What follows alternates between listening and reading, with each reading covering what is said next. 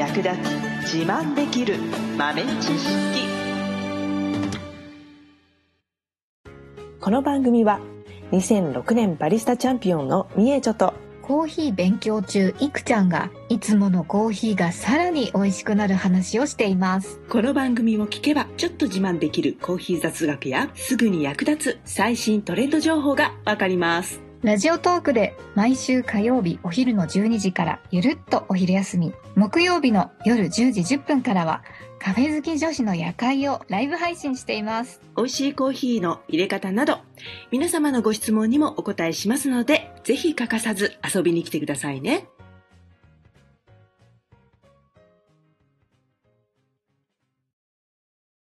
みえちょ先生。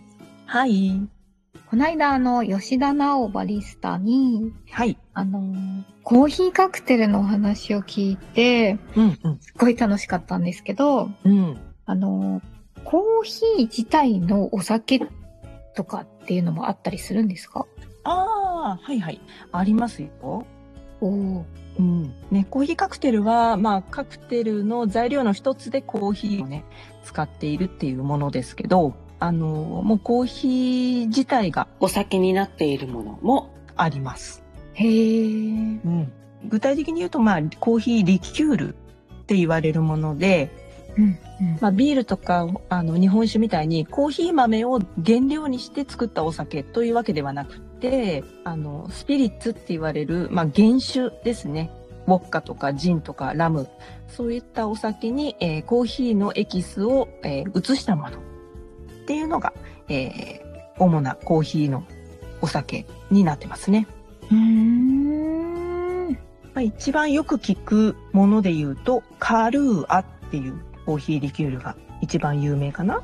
あ、カルーアミルクとか、うん。よくありますよね。そうそうそうそう。それです。これは、サトウキビから作られたスピリッツかな。へえ、そうなんだ。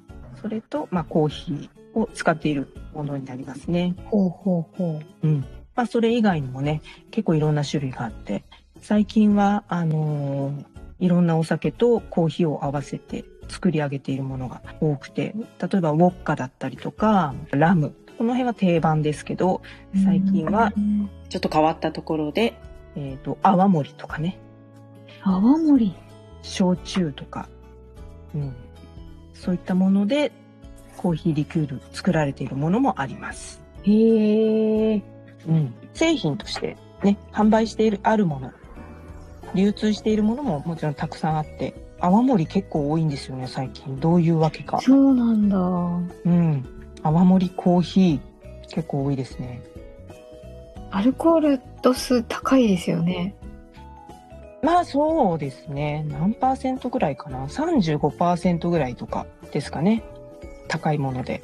へえ。うん。カルーアとかになってくると20%ぐらいで、えーかなり甘いリキュールになっているので、あまり原液でそのまま飲むっていうタイプのお酒ではないかな。うんうんうん。で、泡盛とか、あと焼酎とかのコーヒーは割とそのまま飲むタイプですかね。うーん。うん。えっと、うんロックで飲むってことですか？そうそうそう。ああ。うん。うん。私は泡盛とか焼酎とか飲めないから、うんなんとも言えませんけど。うん。そういう商品が結構たくさん出てますね。へえ。で、中にはね、その、この間言ってた、コーヒーグッドスピリッツっていう競技会のチャンピオンがプロデュースしているっていうものもあります。おー、すごい。うん。チャンピオンになった人とかが開発しているものも中にはありますね。うーん。で、まあ、市販の商品ね、あの、まあ、お手軽だから、まあ、市販の商品そのままね、購入していただいて、えー、ミルクで割るとか、炭酸で割るとか、まあ、シンプルに水割りとか、ロックみたいな楽しみ方もできるんですけど、はい。これね、結構お家で作る人もいます。家で？そうそうそう。自家製。自家製？へえ。うん。そうなんですよ。どぶろく？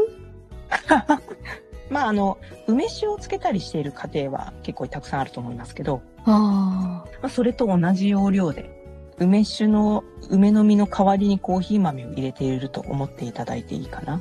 うーん。ですよ。で、いろんなお酒で、それこそ、お酒の、なんていうの？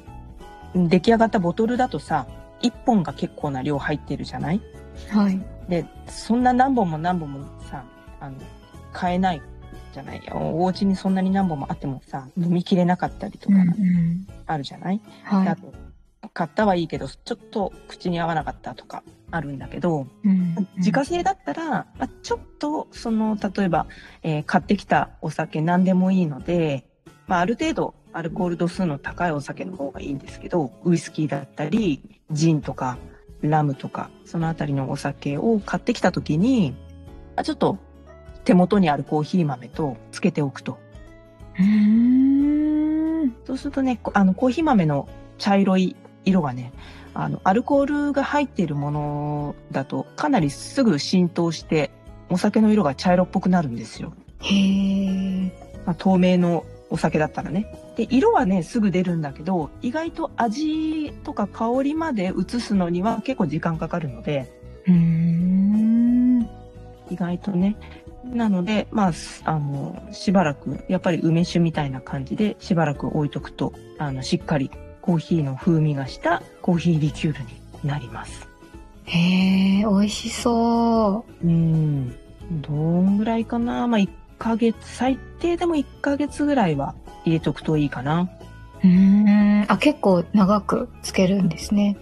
そうそうそう。で、ちょっと早めに、なんていうのかな？早く出来上がりがね、待ちきれない、そんな1ヶ月も待ちきれないっていう人は、あの、コーヒー豆を、あの、引いた状態、うんコーヒー入れるときと一緒ですね。引いてもらって、まあ、あの、だしパックみたいな感じで入れて、あの、まあ、水出しコーヒーを作る要領で入れてもらうと。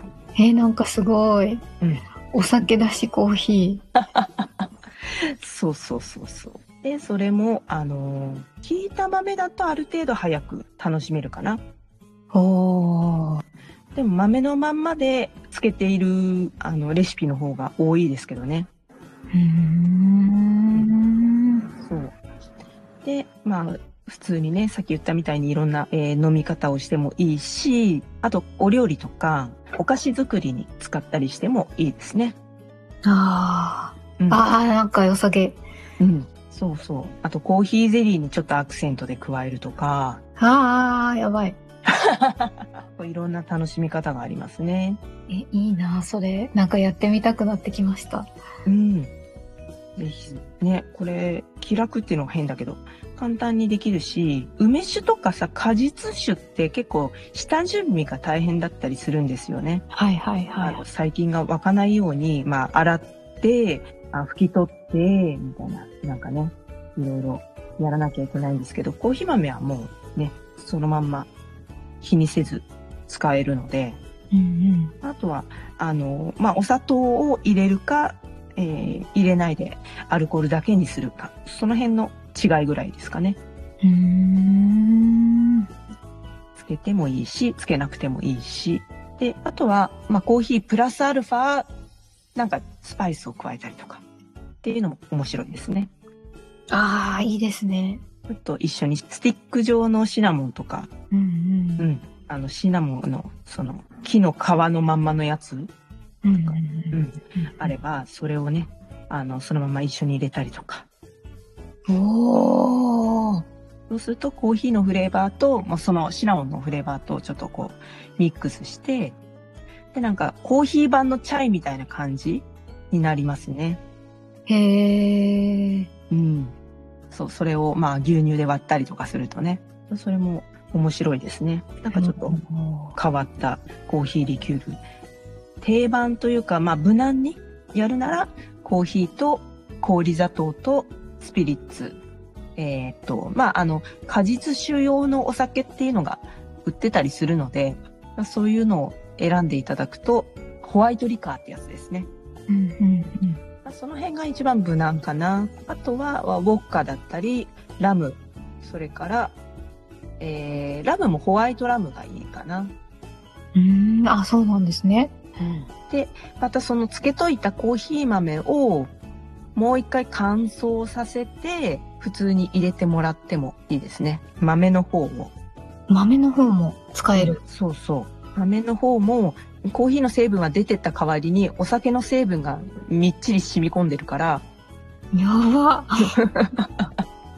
で一回しっかり乾燥させる必要があるんですけど、しっかり乾燥させたら、普通のコーヒー豆とちょっとブレンドしてもらって、えっ、と、普通に通り引いて入れてもらうと、もうあの、乾燥してるってことは、まあ、ノンアルっちゃノンアルなんですよ。アルコールは飛んでるんですよ。なんですけど、味がめちゃめちゃお酒。え、じゃあ飲めない人でもお酒っぽい味を味わえるそうそうそう。へえ。完全にノンアルコールのコーヒーじゃなくてもうお酒みたいな。それは意外とラム酒でもダークラムっていう、えー、もともと茶色が濃いラム酒があるんですけど、それを使ってもらうといいですね。へえ。ん漬け込んだお酒の方も楽しめるし、豆の方も楽しめるという感じですね。